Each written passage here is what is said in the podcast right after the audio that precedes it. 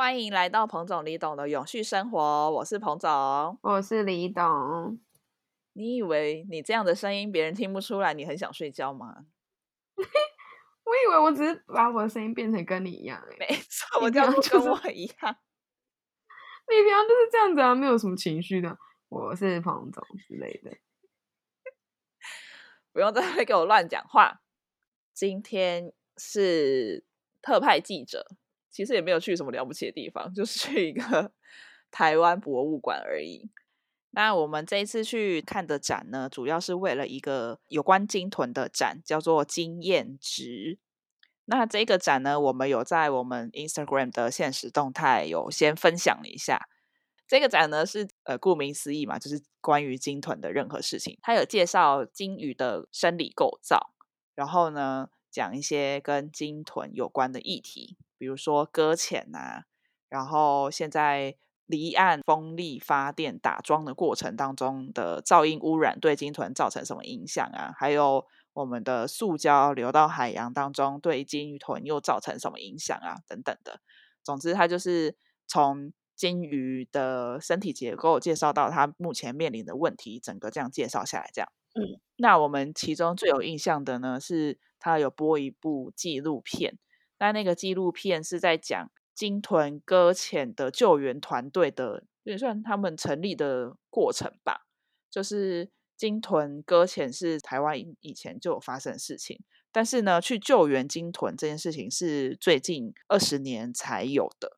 然后他们就在介绍说，嗯，是怎么样发现鲸豚搁浅，然后怎么样学习去救援鲸豚这样子。那这一部影片很深得我们的心，有两个原因。我本人啊，就是有眼泛泪这样子。第一个原因是因为就是看到鲸豚的搁浅，还有他身体上遭受的痛苦，就会觉得说好可怜哦。就是明明就可以在大海悠游的一个可爱的小鲸鱼，为什么要遭受这种痛苦呢？这样。然后另外一个是这些志工都很有热忱、很有热情的，不顾一切抛下家人的去救他们。虽然知道说。嗯，救活的几率可能不高，但还是愿意忍受恶臭，因为就是可能鲸豚会有些腐败的器官啊，还是血啊流出来什么，他们愿意忍受那些恶臭，还有脏污，然后就是为了去有一个希望，有一个机会可以去救活鲸豚，然后那个热血跟那个爱动物的心，让人非常的感动。李董说他都很想要去报名当志工。像刚刚彭总说的那些，他从他的身体结构讨论到他现在所面临的一些问题，其实都可以从他的展览名称去看。它就是经验值，然后副标是筋骨解密特展。所以呢，他就是透过把那个筋解剖之后，发现它的里面除了它的骨骼结构之外，就是看到它里面残留了些什么。因为就是像比如说刚刚说搁浅嘛。在这近二十年，他们除了去抢救这些生命之外，同时有一些救不了的，他们就会立刻拿去解剖，去想要找到他们为什么会生病，或者是为什么会死亡这些问题。透过这样子一步一步的去认识，就这些前面的一些科学家，还有包括现在持续在努力的科学家，或是兽医师，或者是这些志工们的努力，我们才逐步的了解说，哦。鲸豚它们可能是在大海中遭遇到什么问题，然后或者是我们整个环境让它受到什么样子的压力，才会导致这样子的状况发生。所以这是认识到他们经历的议题，然后同时也透过解剖才会知道说，原来他们也吃到了很多塑胶，然后这些塑胶遗体才会又跟鲸豚在连接在一起。然后呢，包括现在我们说他们在打桩过程中对他们的听觉的影响啊，那些那也都是透过。这样子的实验，这样子的解剖，才可以去了解到他们的身体结构对于这样子外界环境的反应是什么样。但那时候我们一直在看那个纪录片的时候，同时也是一直连接到最近大家很夯的早教议题。其中我觉得我听的最有感的就是其中一个老师，他上了报道者的 podcast 节目去接受访谈所说的，他说。他原本只是想要做一个乖乖的学者，就是做他的研究就好。那会跳进来要做这种倡议行动，就是因为他发现他不跳出来不行，因为就有很有可能在我们还不够了解的时候，这些东西就要被掩盖住了，就是要被破坏掉了。就我们都还不了解这件事情到底对我们的价值是什么，我们就要直接把它送走的那种感觉很糟。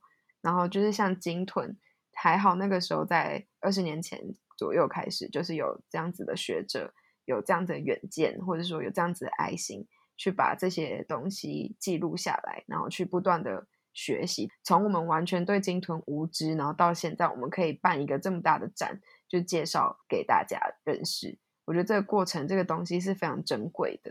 然后，所以在早教的事情上，今天不论政治立场，或是不论你到底觉得应该要能源重要还是环境重要，我觉得重点是在于求知，或者是说对于我们身边事情的认识这件事情。对，光是这件事情就很珍贵。这样，嗯嗯，在那个影片里面参与其中的老师说。其实，在二十年来，对于鲸豚救援的科技跟技术，在台湾是没有很明显的、很了不起的进步。但是他觉得很珍贵的是，我们救援的人跟救援的素质，还有整个社会对于鲸豚的认识是有很大的进步。光是这件事情就可以对鲸豚的生态啊，还有救援有很大的帮助。就像刚刚李董讲，就是早教这件事情，不管。最后结果怎么样？但是这个过程至少是让大家认识到早教这个生态议题的重要性，还有让我们认识到说，嗯，我们台湾其实还有很多我们原本不知道的生态是需要我们去了解、需要我们去保护的。就像经验值吧，就是总是会有一些跌倒啊、受伤的过程，才会让我们成长成更成熟的一个人嘛。那我相信这个社会也是一样，需要不断的碰撞跟冲撞，才会学习到更多我们需要去成长的一些面向，这样子。对，然后他们的海报很漂亮。OK，谢谢你的补充。那我们那天去台湾博物馆，除了看这个展之外，我们还。就是一并看了整栋房子所有的展，反正票价很便宜，你就三十块你就进去逛一整天，我觉得其实蛮值得的。它的上面呃上面有一个展是博物台湾，然后分为自然的跟人文的。那我们对于自然的那一块感到非常惊艳，是它的陈设跟摆设都非常有质感，就是很像完美咖啡厅的那个完美墙会摆出来的东西。那关于这个部分，就很像我们之前在双年展的时候有提到，要把艺术跟议题结合在一起，才会让人更想去了解议题嘛。这个展那时候李董有跟我分享，他觉得也有这样的意思，就是把自然的东西变成是大家愿意或是想要去接触那个美的事物，让大家更愿意去透过美而去认识我们原本不认识的那个自然。让这个东西变成一个起点，开始发现说，哎，原来我们的自然这么美丽，你就会开始去慢慢的扩张你对它的认识。那除了自然之外，另外一部分是人文，人文部分有聊到，比如说像原住民文化啊，然后还有我们以前台湾的一些历史，还有传统信仰部分。那这个是楼上，然后楼下 B one 的部分也很有趣，是。比较偏向小朋友的教育的那个方面，就是他用很可爱、很有趣的方式去教导小朋友，说台湾有哪些生态资源啊，有哪些人文的历史，还有文化啊等等的。就是我觉得，如果我有小朋友带他来这边，他应该会玩的很开心，而且会学到很多东西。这样子。刚刚那句的重点是，如果我有小朋友，我们来期待彭总生小孩。请勿乱画重点，谢谢。好，那我们今天到底要聊什么主题呢？我们今天聊的主题是我们在看完经验之展之后看到的一幅画所衍生出来的思考。那幅画是呃一座岛，然后分成两半，右边那一半呢是岛上是有高楼大厦，就像现在的城市这样子，然后就很繁华，什么都有，看起来过得好像很开心。但它旁边的生态世界是黑暗的，然后而且是充满了很多垃圾，然后肮脏的这样子。那另外一半呢，就是岛上面呢就没什么开发，就是一些树啊、小房子啊、一些些人这样，就很像未开发的小岛，很像太平洋上的那些小岛那样子。然后呢，它的生态环境呢是很干净，然后很丰富的，就是海底啊有很多鱼啊，不是死鱼，是活的鱼。然后 天空上有鸟在飞啊，然后空气都是干净的这样子。这一幅图画的标题呢是问你说你想要哪一种世界？然后呢，我在看到这幅画的时候，我就提出一个疑问：那为什么不可以是岛上发展的很好，就也都是高楼大厦，但是生态却是干净的呢？所以呢，我们就把这个问题提到 Podcast 上面来跟大家一起讨论，这样子。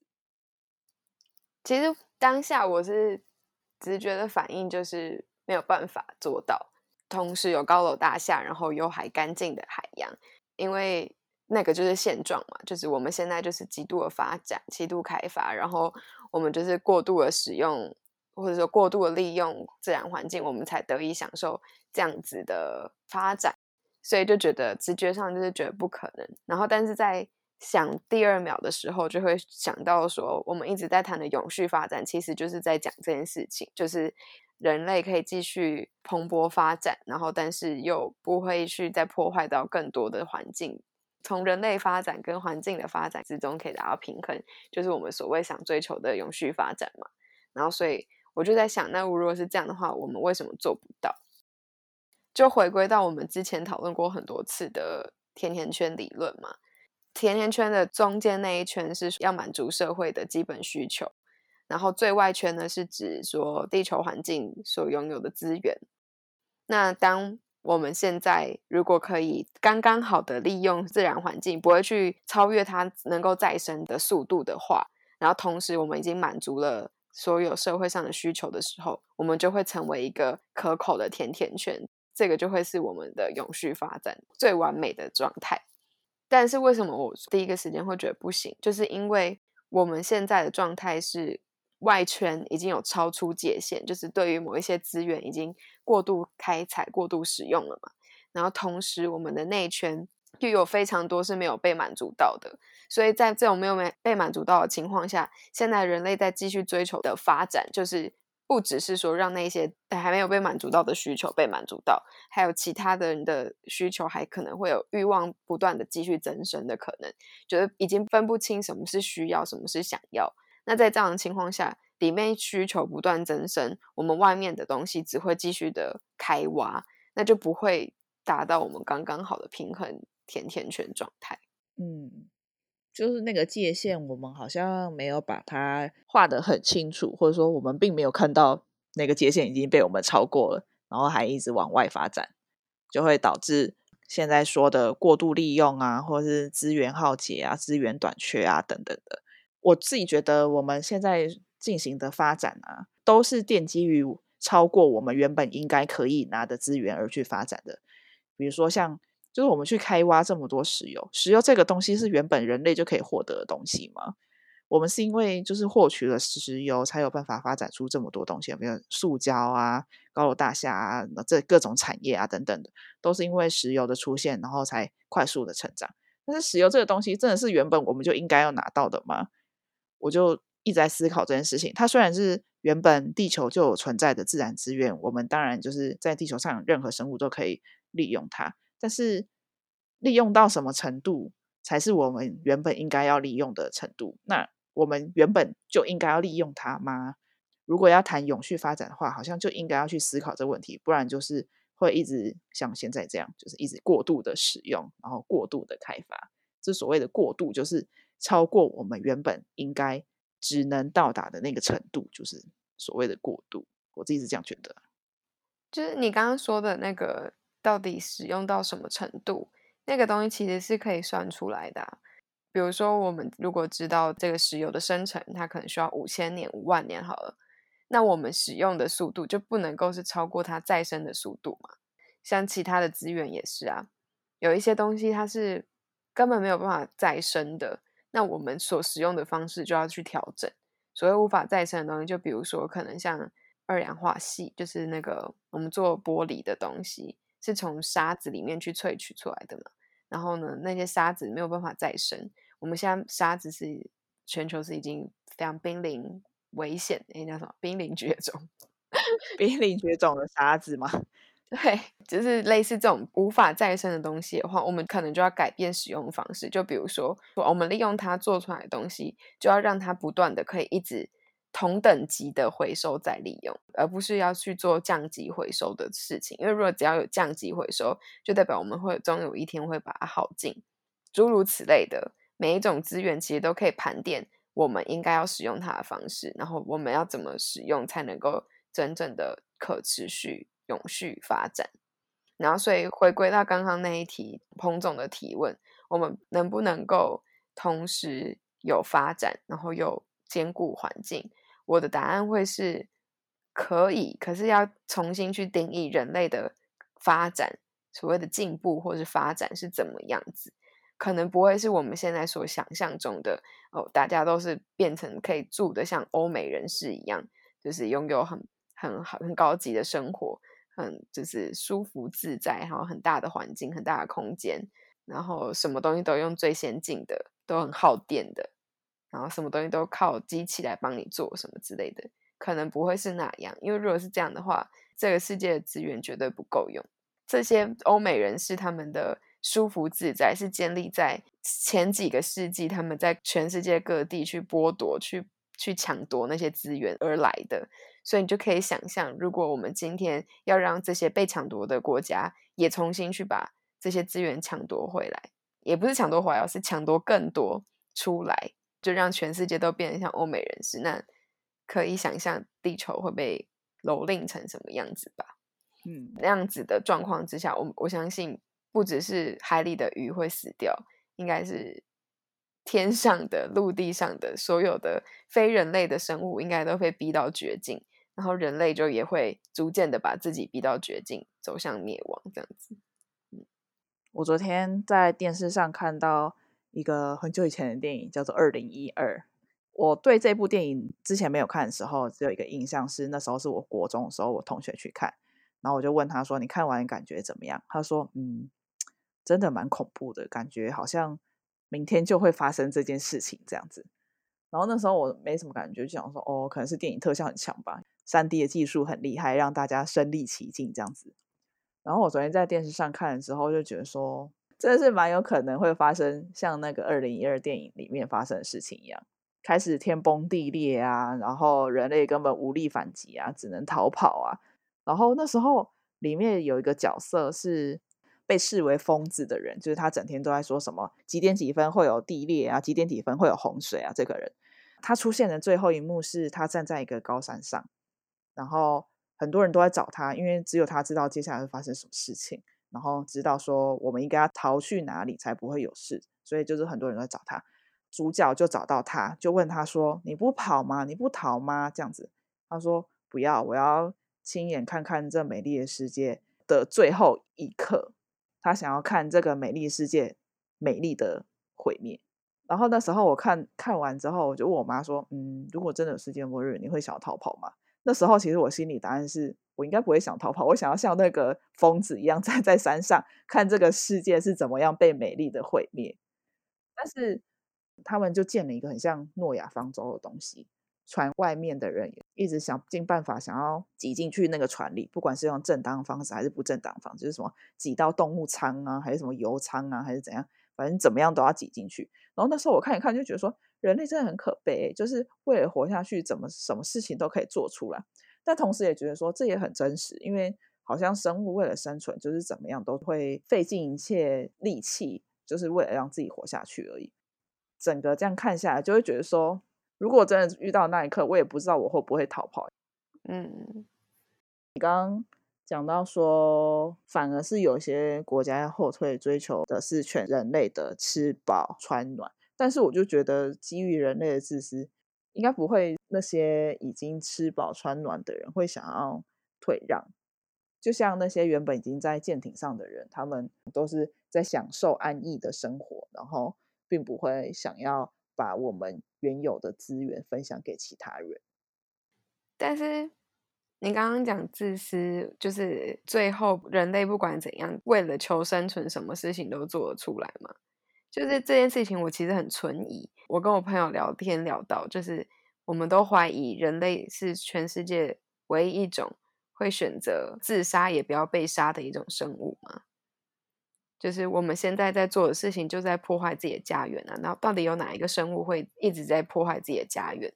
如果说真的是要自私的追求永续的生存的话，那人类应该要可以做到这一步，就是能够去做所谓的退让，然后不要再去追求这么多经济进步或是财富追求之类的，而是去达到跟社会环境的平衡，然后这样才可以全人类的一起永续发展。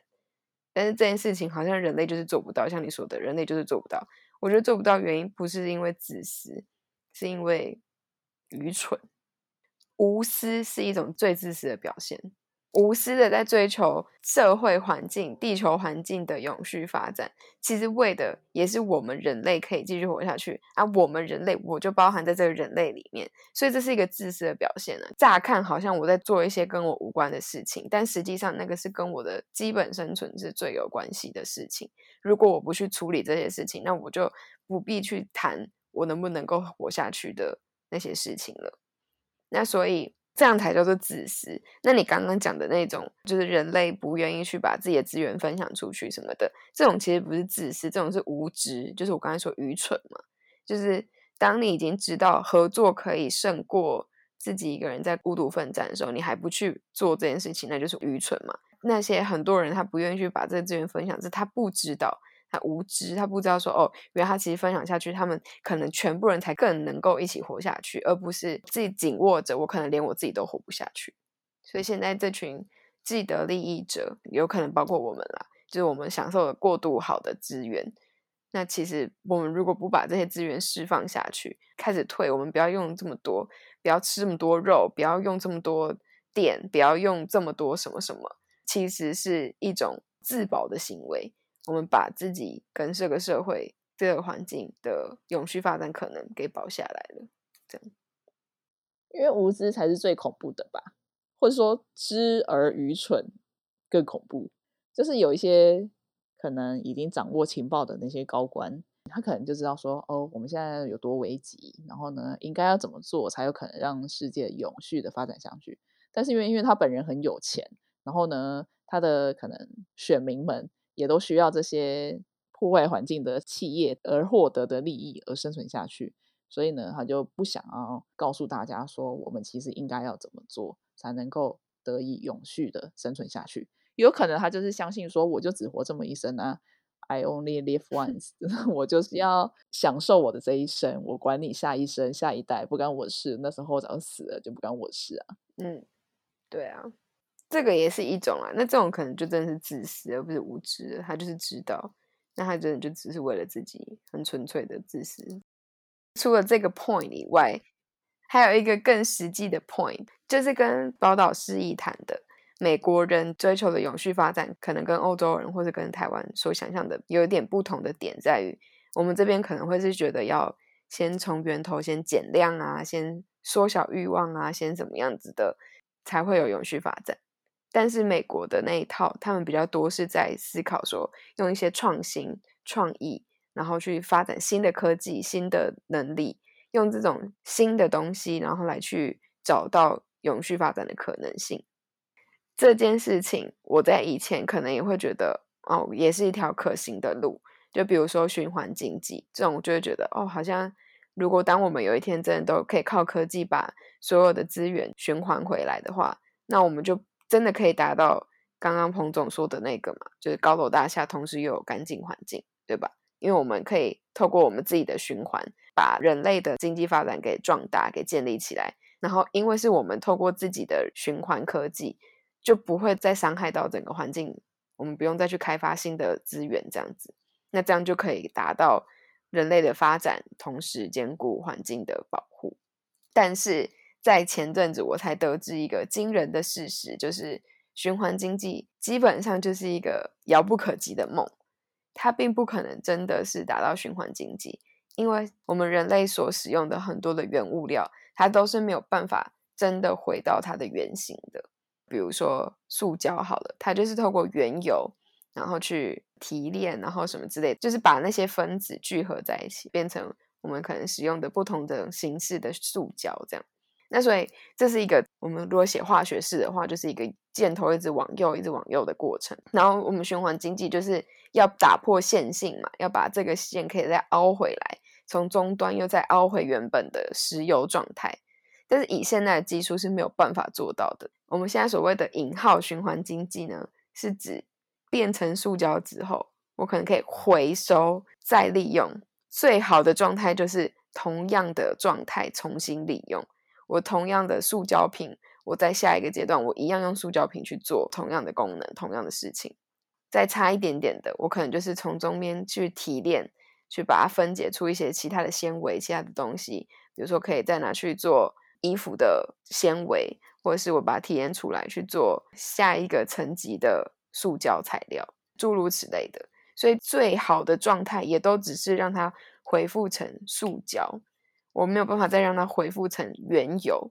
那这样我就会中间丧失了非常多嘛。我从原油变成塑胶的过程，我其实中间还有很多 by products。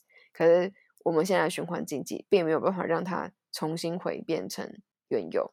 那就不会有所谓的循环经济啦，这都只是假象，我们只是看到了部分的事实。那个圈圈只是在一个很后端的圈圈，终究我们还是会需要去开发、去利用自然环境。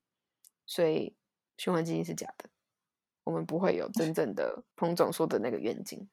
你讲那么多，只是想讲循环经济是假的，对，这是一个受伤心灵的疼痛控诉。不过我们之前也就觉得循环经济不会是最后的解放啊，因为当时的我们已经知道 A 原料变成 B 产品，然后 B 产品又要再变回 C 原料的时候，中间一定会有些耗损。那你有耗损，你要再把 C 原料制造成下一个产品的过程中，你又要再添加一些新的原料。虽然它有减少材料的使用，但它势必还是需要一些经过一些资源的消耗跟。添加新的东西进去，我记得我们当时候就已经有说过，就是循环经济不是最后的最好的方法，只是没有这么心碎。是没错，就是之前就知道说，因为要转换，所以一定还会有添加能量，然后或者是说，因为要再重新制作，又要再就是用一些新的材料之类的。可是我当时都还是以为，就是那些原料。是可以重新变回原料，就先不要管外部加的那些东西来说，我中间的圈圈，我可以让它至少成真，可以像水资源一样，从那个小水滴一直跑跑跑跑跑，然后终究还是可以回成那个小水滴那种感觉，就以为这个世界是可以这样子的，然后现在才发现并不是如此，瞬间那个梦就被打醒了，所以我现在就会更体认到说，我们现在在追求永续发展。绝对不会是建立在人类经济继续发展的前提下，绝对是要先拉住我们的经济发展。就是如果今天在跟我说什么 GDP 成长，我只会觉得很可怕。就我们的经济成长，就只是继续建立在环境的剥削上而已，并不会真的为我们带来人类的幸福快乐。很重要的重点就是体认到这件事情之后，我们就更有。理由更有动力去好好的做减量的事情，所以今天我们的讨论重点在这个到底有没有可能高楼大厦兼具干净水源？那答案是否定的嘛？如果要的话，需要有一些退后，就是不可能是全部人都变成高楼大厦，就是回归到甜甜圈呢，就是大部分人都是只是追求你的需求被满足。最重要的就是你的心灵有富足了，那这一切就都不重要啊！你心灵的富足不需要去建立在高楼大厦之上。当你体认到这一点之后，就算只是一楼的平房，全部都是一楼平房，也都无所谓。会不会有人看着钱就爽，就富足？哦，那就印钞票给他看啊！有人就看着自己家有一百平就爽，就富足。那我就很遗憾了，就是在这个七十亿人口的世界，他可能没有办法这样。我怎么觉得这个对话好像有进行过？真的吗？对，而且你的回答是一模一样，就说那我就是很遗憾啊，他没有办法跟我们一起成长。应该有类似的对话，我们常常都做这种对话，无意的对话。而且我记得也是在录一个 podcast。嗯。看来你的初衷一直有保持着，非常好。而且经过今天这么五颜六色的讨论之后，我们还是可以拉回到这个重点，跟大家传递一个我们的中心思想，就是我们对于那些挥霍的人很遗憾，无法跟着我 们一起成长。真的很遗憾，在一个永续发展的世界，你可能就不适合待在那里了，必须要跟着时代往前走了，好吗？认清自己的需求在哪里，然后。稳稳的去满足那些需求就好，不要去过度的追求一些别的东西，那你会搞得自己身心俱疲，然后还让这个地球环境负担很重。所以真正的新潮就是刚刚好就好。嗯，所以我们就是走在那个时尚尖端，大家就跟着我们走就对了。哎，可是我觉得我们真的是尖端呢，就是还没有人看得懂的尖端。时尚就是让人家看不懂的才叫时尚啊。嗯，对，就是现在的那种时装周，大家看起来很酷炫，不敢穿在路马路上，有没有？那些都不算什么，因为还是有人穿了嘛。就是那些艺人可能还是会穿上去啊。那这种就真的是不 OK。就是你们你们都会去按他赞，你看他可能随便一张都有几千赞。那像我们这种就是 二个二十个赞的这种。就是真的尖端，那种尖端，好的，这老皮话，就讲这种话你最会。好，别闹，好。哎，我没有闹，我讲认真，大家跟请跟上，好不好？我没有开玩笑啊。好，大家请跟上，跟着彭总理动的脚步走就对了。每一集都给我听十遍，每个贴文都给我认真研读。那今天呢，就是我们分享一下我们去看经验之战，以及延伸、超延伸、超展开的一些思考跟讨论。那如果喜欢的话呢，就请大家多多跟我们互动，或是提供给我们类似的素材，也许我们就可以再聊上一波。那如果想知道更多其他的内容的话呢，可以点下方的资讯栏的链接。到彭总李董的永续生活网站上呢，有其他更多的文章，还有 Podcast，然后也可以连接到我们的 Facebook 和 Instagram。嗯，我们现在每周三会在 Instagram 上面更新一则懒人包之类的东西，然后礼拜六或是礼拜天 会更新一则 Podcast 或是文章。那就是欢迎大家可以多多关注，然后在不同平台上跟我们互动。包括在 Podcast 上面也可以留言跟我们说说，你觉得我们的 Podcast 如何？就是你可以给一一星也可以，就是说哦，干话太多，内容不足 什么之类的都可以。就是我们很想知道你们的想法，就这样。好，那今天就这样，拜拜。